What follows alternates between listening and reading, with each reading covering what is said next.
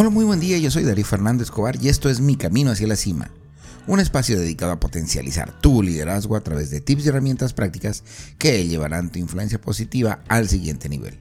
El éxito y el liderazgo son habilidades que se pueden aprender. Si estás buscando cómo mejorar y crecer como líder y como persona en tu trabajo o en tu vida, este es el lugar correcto. Bienvenido, bienvenida y gracias, gracias, gracias por estar hoy aquí.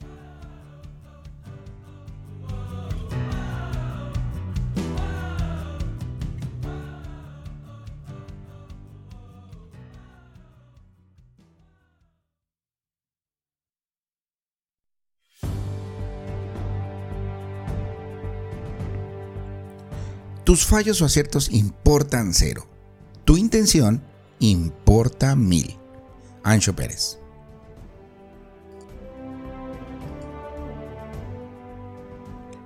Focos de energía de un gran comunicador.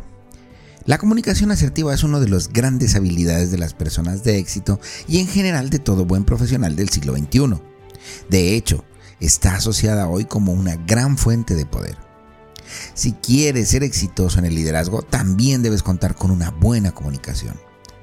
En el proceso de liderazgo, esta energía es vital para lograr una conexión con tu equipo y con las demás personas en general. Si quieres aumentar tus posibilidades de comunicarte mejor, lo primero es entender que eres el directo o la directa responsable de la energía que facilita ese proceso. Por lo tanto, debes tener una actitud que ayude a lograr una comunicación con conexión y que además te permita llegar más allá de las palabras. Es por eso que hoy te traigo 10 elementos que deben ser un foco de energía cuando eres intencional en el crecimiento de tu comunicación y que te ayudarán a centrar tu energía para mejorar este superpoder. Número 1. Confrontación imparcial. Cuando debas confrontar a alguien, no lo hagas necesariamente de forma directa. Esto puede generar algunas barreras en la comunicación. Más si estás en el caso de estar con algún grupo o con algún auditorio o con varias personas y deseas dejar un mensaje contundente para una persona en específico. Vamos a decir, por ejemplo, Pedro. Entonces le hablas a Juan para que entienda Pedro. De esta forma, Pedro sabrá que el mensaje también le aplica a él. Háblale a Juan para que entienda Pedro. Número 2 asertividad. Aunque ser asertivo implica muchas cosas, en comunicación es importante poder expresar tus pensamientos y respetar los de los demás. Tienes derecho a decir lo que quieras, pero siempre desde el respeto. Puede ser directo, pero no agresivo. Número 3. Efectividad en tu comunicación.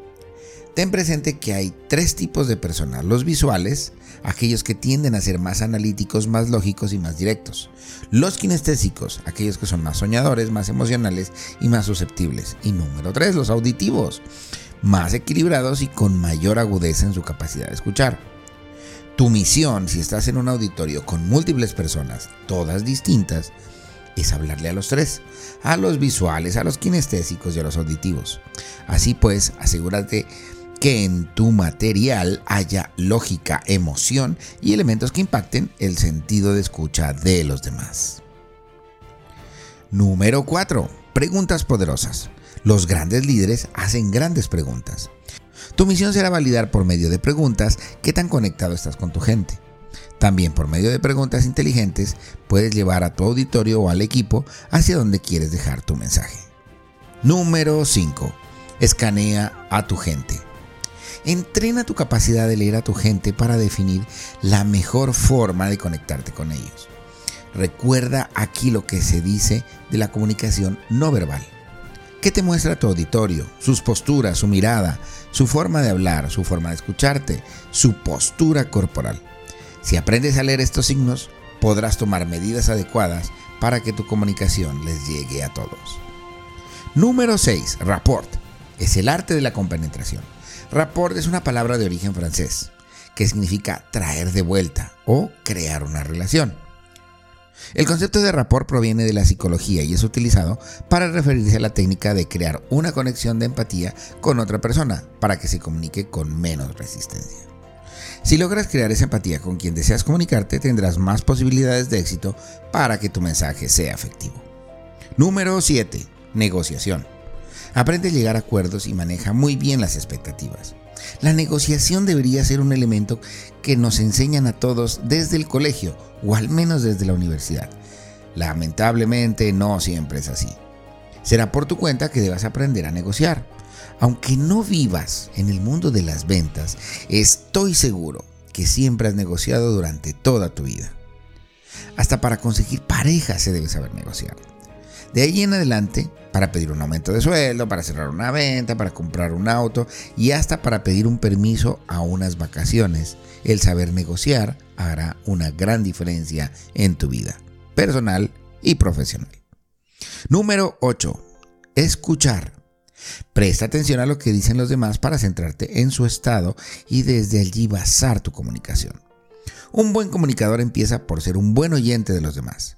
Allí viene mucha información que tu contraparte te manifiesta y a la cual podrás perfectamente llevar al punto de comunicación que necesitas y podrás usar toda esta información para apalancar tu mensaje. Número 9. Coherencia. Nada más poderoso que comunicarte desde tu ejemplo. En Maxwell Leadership se suele decir sé producto del producto. Trabaja la gente desde tu experiencia y no desde la teoría. La mejor forma de comunicarse e influir en los demás es desde tu ejemplo, tu testimonio, tu coherencia entre lo que dices y lo que haces. Y número 10. Visualización. Comunicar significa empatía, como ya lo habíamos dicho. Como líder debes estar con la gente, pero a la vez debes tener una visión superior que te permita generar acciones oportunas. Si eres intencional en la forma como te comunicas, tener una visión clara del mensaje que quieres dejar te permite ser empático, pero a la vez hacerte responsable de la energía del auditorio y tomar acciones para que la intención de tu comunicación llegue al punto donde quieres que llegue.